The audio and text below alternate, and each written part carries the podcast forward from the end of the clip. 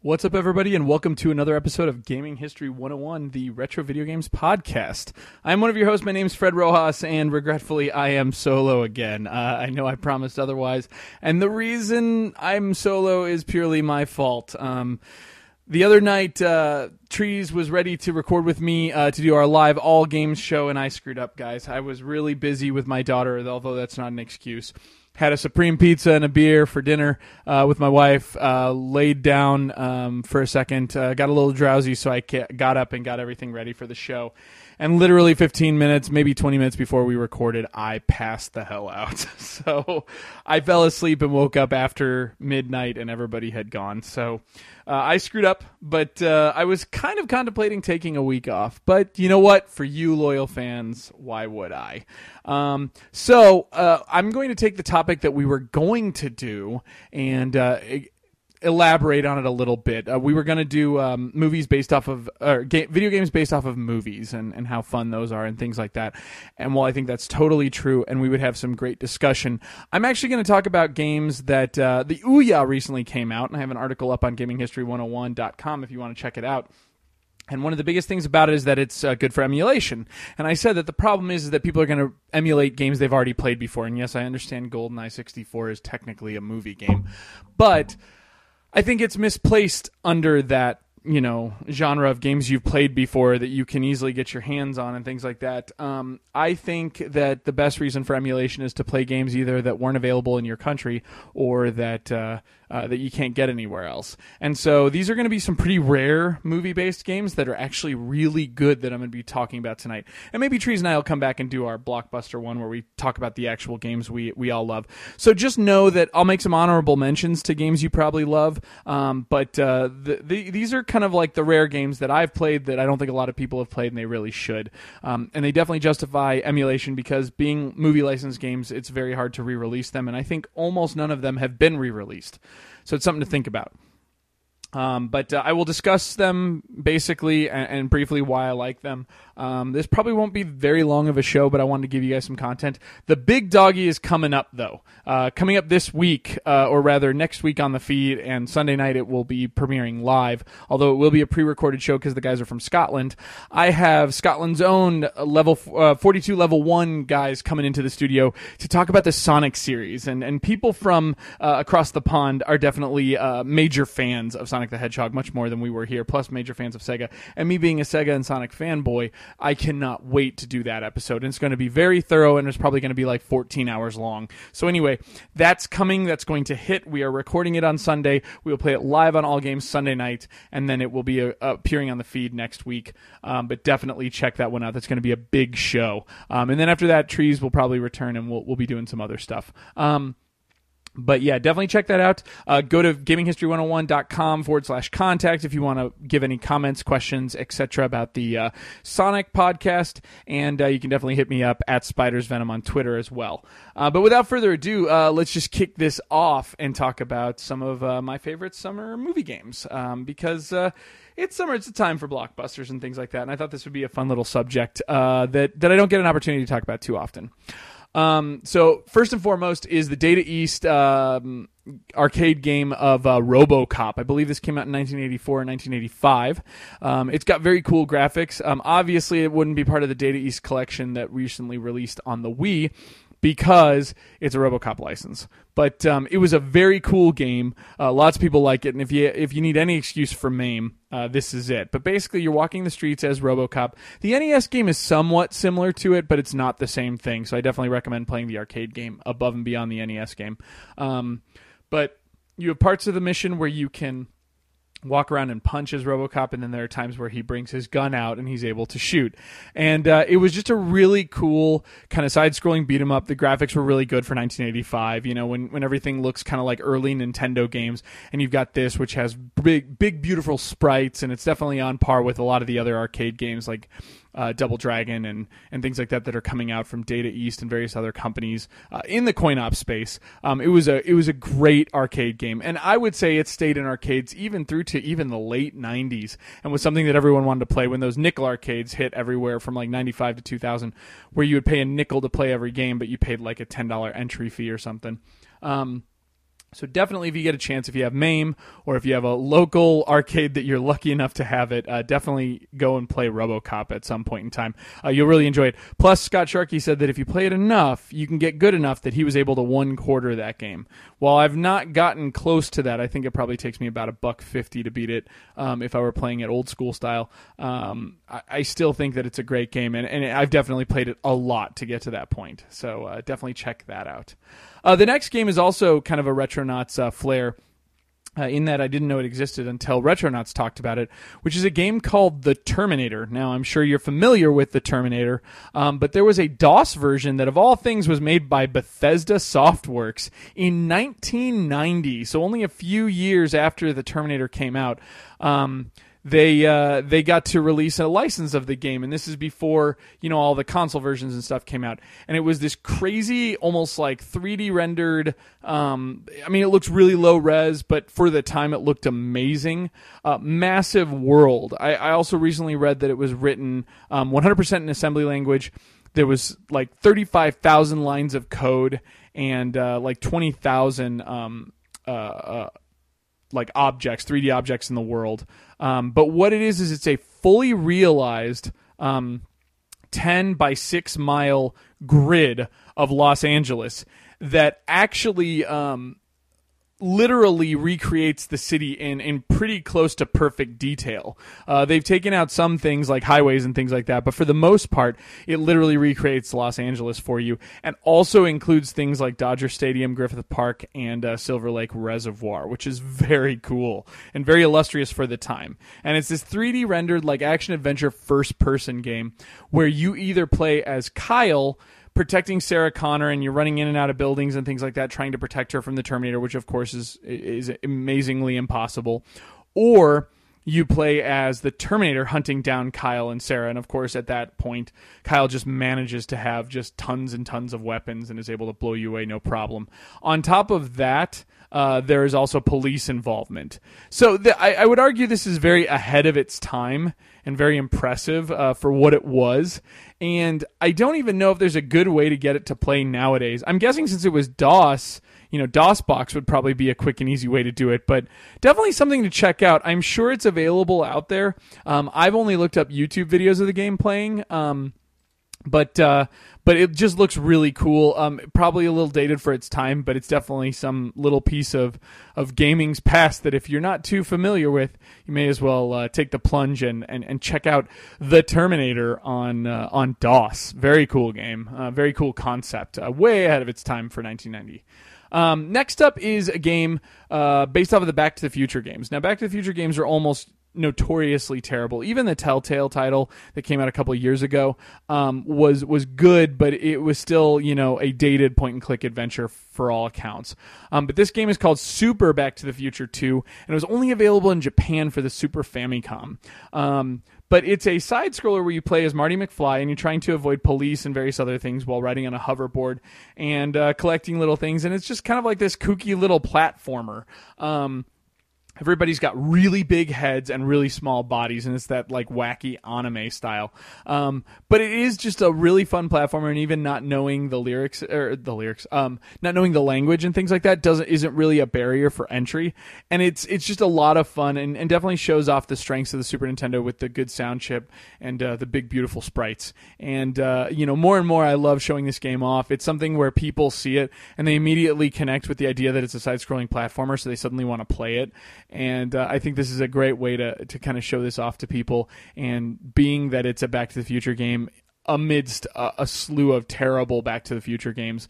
Um, I really think we would have been better off having never gotten any of these Back to the Future games and gotten um, Super Back to the Future 2 in this country. I'm guessing licensing rights are probably the biggest reason why this wasn't uh, allowed to come out because they're, I believe, um, LJN or Acclaim, which I think were the same company technically, uh, had the rights to that. So they were definitely pushing that license in America, whereas they probably didn't have any uh, clout or existence even in Japan. So other companies were allowed to to kind of pull those out. So, um, and on that subject, uh, there are a couple of games I want to uh, bring up um, that were only in the Famicom uh, or NES uh, in Japan that are great licensed games. Um, and the first one is a Star Wars game. Uh, actually, Namco uh, brought out a Star Wars game before anybody else did, which is absolutely like a batshit insane game. Um, for for some unknown reason, Darth Vader's a scorpion. Uh, nothing really falls into place or makes much sense, but it's just that kooky anime world and, and crazy storytelling that you see in so many uh, Japanese games, especially of, of the Super Famicom era. Um, and you're just you just see it and you're just like, what the hell is this? But at the same time, and it's really hard. So just take that with the grain of salt that it comes with. But uh, it, I mean, at its core, it's a really crazy and really fun game, and I just can't help but like sometimes just uh, sit down and, and, and plunk it in on on my flash cart and play it um, because it's just a it's just a crazy game. Um, and I think it really does a much better job than the so-so games that we saw out here by uh, Lucas. Um, I think it was LucasArts that did the NES games, but if not, then they helped develop it with some other American company. But either way, um, they were okay games, but they were nowhere near uh, just the the crazy off the wall concepts of this one. Um, so that's one of them. Uh, another one is definitely um, the Goonies. Now, the Goonies two was a very well known NES game, and and I mean we all saw it, and we probably were like the Goonies two, what? Like, and it you know it kind of implies that there's a sequel and all these crazy adventures that Mikey has and stuff like that. But uh, the Goonies one actually did exist, and what it was was it was a um, it was kind of uh, kind of like Goonies 2 where you went in and out of doors and stuff, but it was more of a room to room kind of puzzle game where you always had to find the key to unlock the door. And it's a lot of fun and it was actually in arcades in the Play Choice 10.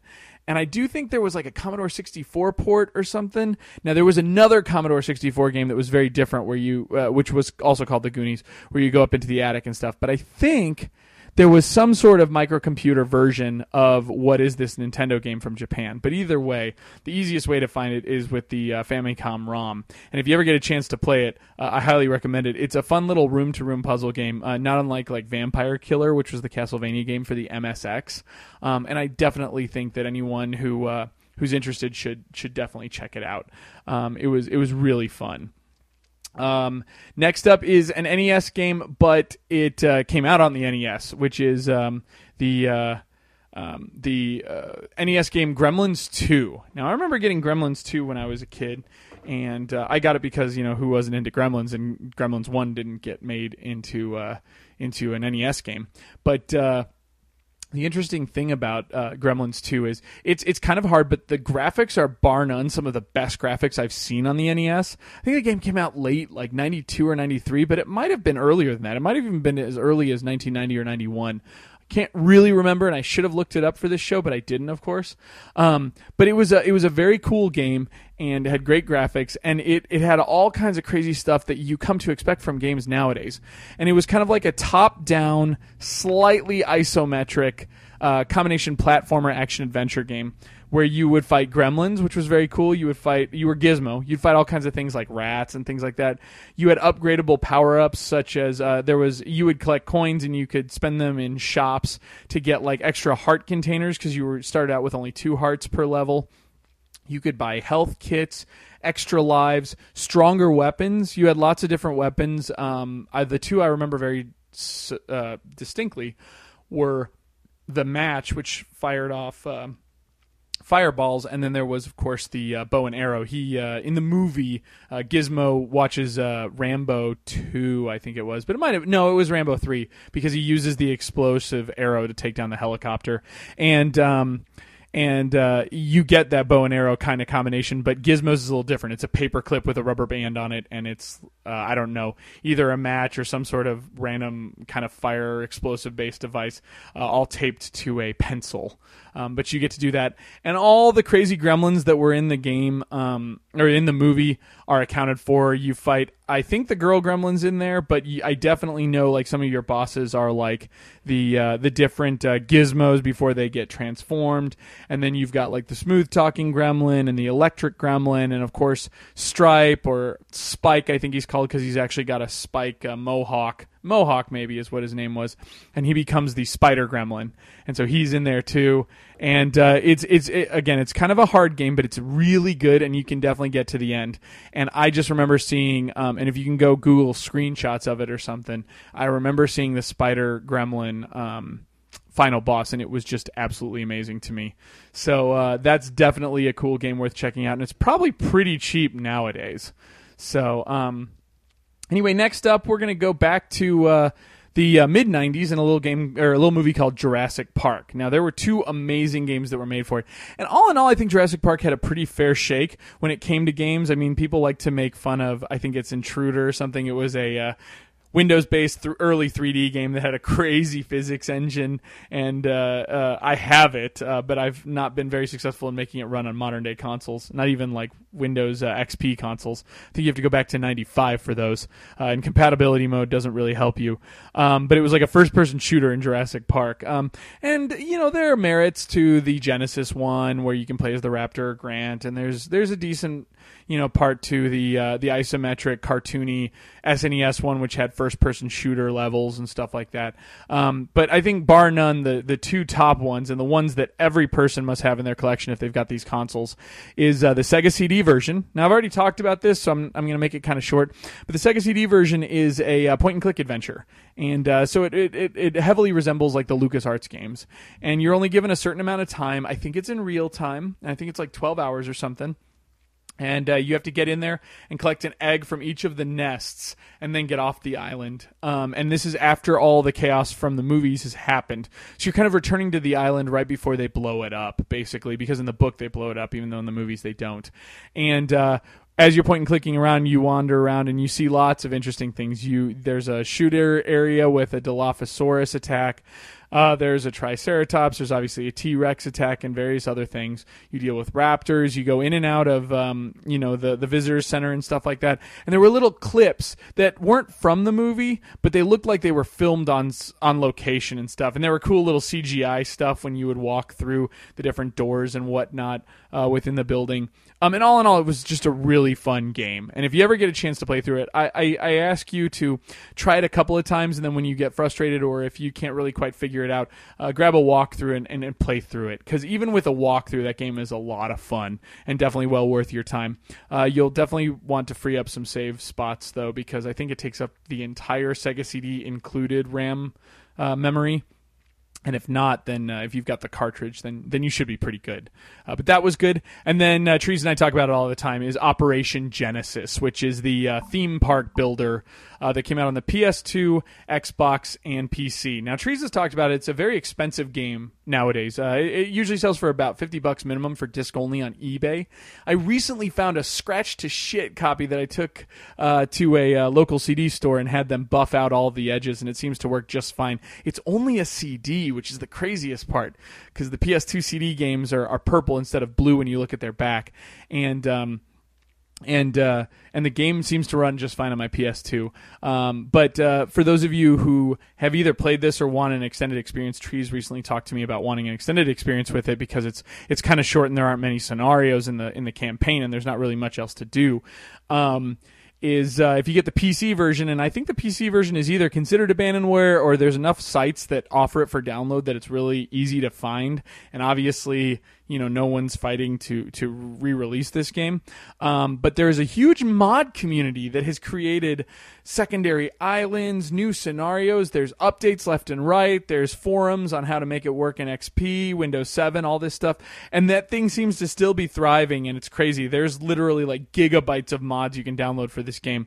So if you really want to keep the keep it all alive and trees if you happen to hear this definitely check it out. Uh, operation genesis on the pc seems to be alive and well uh, in that regard. So um, anyway. Uh, next up, I kind of touched on Star Wars already, but there's a Star Wars game that's near and dear to my heart. And as much as I'd like to, and remember, these are movie license games. So just because they're the Star Wars license doesn't mean they count. These have to literally be based off of movies. And as much as I really love um, the Super Star Wars games that were on the Super Nintendo, um, I think my number one favorite Star Wars game, and one that I you either played it if you were around at that time or you completely ignore it and it's super common and cheap is Star Wars Episode 1 Pod Racer. I think we would all argue that, you know, the best part about Episode 1 was the pod racing scene. And this literally was a racing game that utilized the pod racers we saw in the game. Now, uh, for the campaign, you're obviously Anakin Skywalker, but if you go multiplayer with it, on the N64, you could have up to four people. And I don't remember if the Dreamcast could do more than four people, but I know the Dreamcast could support at least four people, and it was on that as well. Um, I think there was also a PC port. But uh, either way, um, it was a really fun racer where you could play as various different people. Sebulba was obviously my favorite because he's a douchebag, and, and obviously his ship was optimized to be the biggest challenge. Uh, but uh, it looked really great on N64, which is where I played it. Now I know it kind of depends on which version you bought when you were a kid. Uh, you're gonna think that one's the best one, but uh, but definitely a very very cool game. Um, I highly recommend uh, if you've never played it. It's probably like three bucks at your local secondhand store definitely ch- check out uh, Star Wars Episode One Pod Racer because um, it is bar none one of the best racers for the you know late '90s, early 2000s era. Um, you know, kind of especially of the li- licensed racers. But if you're done with uh, kart-based games, this is probably your next best bet. Um, next up is a game that I played it mostly on the PS1, but I know it's on the Saturn and PC as well, which was um, the Alien trilogy. Now, some people like this, some people don't.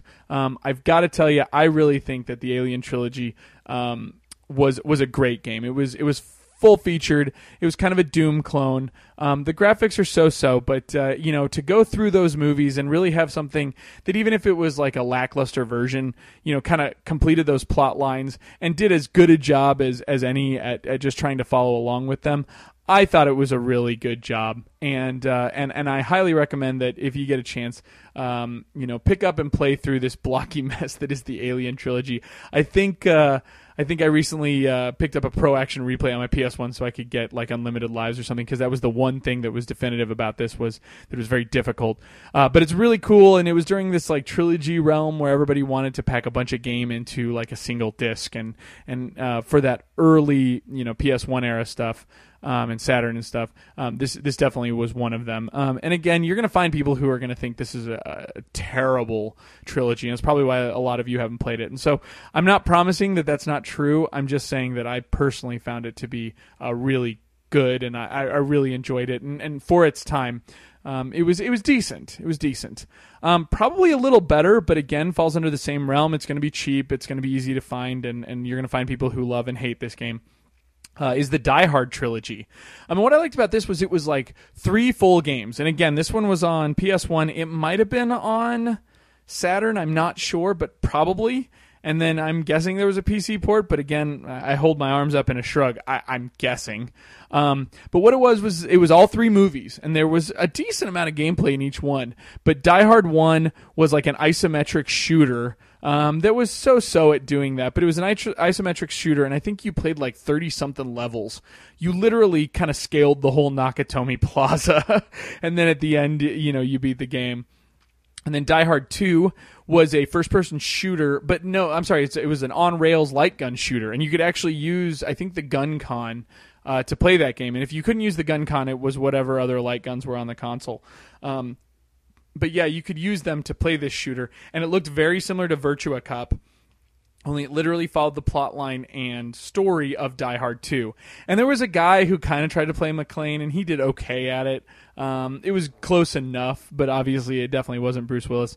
And then in the third game, it was like a racing sim, almost kind of like Crazy Taxi, where you're just like running around and trying to get through checkpoints uh, through a kind of remodeled uh, LA.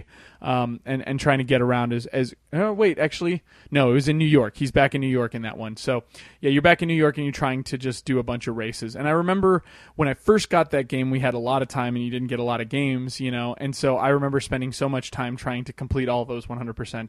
And then, of course, when I finally sold my PlayStation, as one does, I sold my memory card. And man, if I had all those 100% completions for like Final Fantasy and, and Die Hard and stuff like that. But anyway, those two are pretty cool to check out.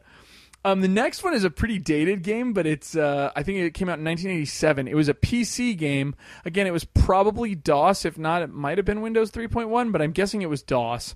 Um, and it was Night of the Living Dead. And uh, it had like Contra style graphics, and it was like a room to room shooter where you would like enter rooms and you'd have to kill off zombies, but it was in this weird kind of like hybrid Contra Smash TV. Well, like Contra. Sorry, let me rephrase. It's Contra in the the the even levels, like level two and level four, where you would like walk straight ahead. You know what I mean? Like, uh, it, excuse me, it wasn't the side scrolling levels; it was the vertical you know, walk forward levels. Um, but it was a weird game, and I remember not many people had it. But because um, around that time I had just gotten our first PC, I think it was a 386, um, and I was all proud of it, you know, and we were just counting down the years until we could get, you know, um, something other than Windows 3.1, and we were all oogling over Myst, and I think Duke Nukem was on the horizon, and Doom was on the horizon. Uh, this was a game that came in a few floppy disks, and it was it was a lot of fun. So if you can track that down, uh, that would probably be cool to play, and I'm sure DOSBox again will will do just a fine job at it. Um, and then we're kind of wrapping up here. This is actually going a little faster than I thought. So sorry about the short episode, guys, but I promise to make up for it next week. Um, next up is Predator 2 on the Genesis. Now, I know a lot of people who don't even know this exists, but again, this is kind of a cool, much like the Die Hard trilogy, this is a um, isometric kind of third person shooter where you're literally running through this like neo future LA as Danny Glover uh, trying to hunt down the predator, but you're really just you know bagging bad guys. Um, and it kind of semi resembled Narc from like the arcades in the NES era. Uh, if you've ever played Narc uh, by Midway, but uh, but it was it was a very cool game, and I remember getting it when it came out because I was like a big you know Aliens Predator fan and stuff like that. Uh, Alien Three on the Genesis is an honorable mention, but I'm not really going to get into it. Um, but uh, but I remember Predator Two coming out, and I just I just thought it was so cool, and it kind of held up, and it was better than the shitty Predator game that was on the NES. Um, and it, again, it's it's a lot of fun to play, and I think very few people have gotten to the end and actually taken on the the extreme challenge that is the Predator. But um, you know, for what it's worth, um, you know, every level in that game uh, was a lot of fun, and it, it is kind of a unique of that time of that ilk kind of game. Um, actually, not too different than um, the uh, Shadowrun game that was uh, that was also on the Genesis. So uh, again, while it's it's nowhere near as complex or as amusing as Shadowrun, uh, it's definitely a, w- a worthwhile game. If you see that on eBay for under ten bucks, or you see it at your local shops or something, definitely pick up Predator Two. It's one of those licensed games I don't think you'll really regret having picked up, especially on the uh, Genesis and for games of of the Genesis era. Um, and then, uh, last but not least, I'm going to close with a game I didn't think was going to be that great, but it was actually uh, quite good. And uh, I think it was made by Vicarious Visions. No, you know what? Um, I'm pretty sure it was a Treyarch joint. Now that I think about it, um, which is uh, the game uh, Spider-Man 2. It was on the PS2, followed the plot line of Spider-Man 2, and uh, it was one of those first uh, open world, really well to do web slinging. You know, it's your New York uh, Grand Theft Auto from the air, 3D uh, rendered worlds, and um, you know, uh, Treyarch now best known for the Call of Duty series, but back then that was what they were best known for. And I, I, I still think there are people today who think back on um, on Spider-Man Two and go, oh yeah, that was just such an amazing game. Uh, so so I, I, highly recommend it. Um, I, I, think it's a it's it's a great game, and I, I think it's well worth uh, uh, people checking out. Um, and I don't think, well, you know, actually, I got to take it back. Spider Man 2, much like one I was going to mention, but because of its popularity, I wasn't going to mention it, so I'll mention that one also, which is only the Xbox One game. I think it was exclusive to the Xbox One, which was Buffy the Vampire Slayer, which I know is based off of the TV show, not the movie, but, you know, hey, it's my podcast. I can do what I want. But uh, both of these games, I think are popular or known to be good licensed games, but just in case they're not, I wanted to mention them. And actually, I think Trees and I have talked about possibly doing a Buffy the Vampire Slayer game club um, coming up here. Uh, so maybe we'll do that for sometime near the end of the summer or something. But anyway, um, so these are the games that, that I really love that, that I don't think a lot of people know about. And of course, there's just a ton of games that are licensed games that people do know about and do acknowledge as great games. Um, and I think those are those are abundant. And, and obviously, I'm probably letting go of a lot of unique ideas that were on like micro consoles, like the MSX, the Amstrad CPC, you know, the ZX Spectrum, and, and the Commodore 64 and stuff like that. So my question to you, my task to you is if you know about these and other titles that are amazing and that are worth it, um, please mention them so that one day when we do the uh, full movie license uh, show with trees and possibly other people um, and enjoy it, I would love to read off your comments. So, um, you know, again, you can hit me up either at Spiders Venom on Twitter or go to gaminghistory101.com forward slash contact or go to gaminghistory101 and click on the contact link. Send it to me. I'll shelve it away for uh, for a rainy day when we when we do talk about these. But uh, without further ado, um, you guys have a good one. Uh, sorry I fell asleep and screwed up this week's GH 101, but hopefully this you know quick half an hour show kind of makes up for it. Um, you know, you can check us out at gaminghistory101.com and also check out our uh, video show, Retro Game Night. Um, this week I did The Adventures of Lolo, and I also did. Um, uh, uh, uh, uh, Joe and Mac, Caveman Ninjas. So you can check that out at our YouTube page, youtube.com forward slash VGPTGS. There is a 16 year old, or not even 16, I think he's a 12 year old boy who created the Gaming History 101 username and hasn't really done anything with it, which blocked me from being able to make it so many years ago, like two years ago. And then suddenly he started posting stuff this year. And you can definitely tell it's not me, and he has these kind of semi boring diatribes and only about 15 views on each of his videos. And it seems like him and his junior high or high school buddies just talking about old video games or old to them. The GameCube is his retro game. Um, you know, and he's not bad. I just hate that he's blocking it, and I really wish I could have the Gaming History 101, uh, you know, postscript on my YouTube page. But since I can't, uh, this is it. But if you search Gaming History 101, my videos come up over his most of the time, I think. So anyway, this coming up week in honor of uh, Fourth of July, I'm going to be doing patriotic games. So look for some uber patriotic games on on this week's show, and then when we come back, I've got some cool uh, additional. Uh, you know, when I start doing normal weeks, I've got some cool additional ones. Um, I've got another one from Finian, uh, who was responsible for our first episode, and then recently uh, Jake McClanahan, also known as Neo Jake. Um, reminded me of an awesome dungeon crawler on the Genesis. I'll definitely be playing uh, the week after July the 4th. So, anyway, check out our July the 5th episode and uh, see four or five games that uh, you probably didn't know were super patriotic games and are amazing. So, anyway, without further ado, this is Fred from Gaming History 101 calling it a week and saying, sorry, I promise not to fall asleep again. Peace out.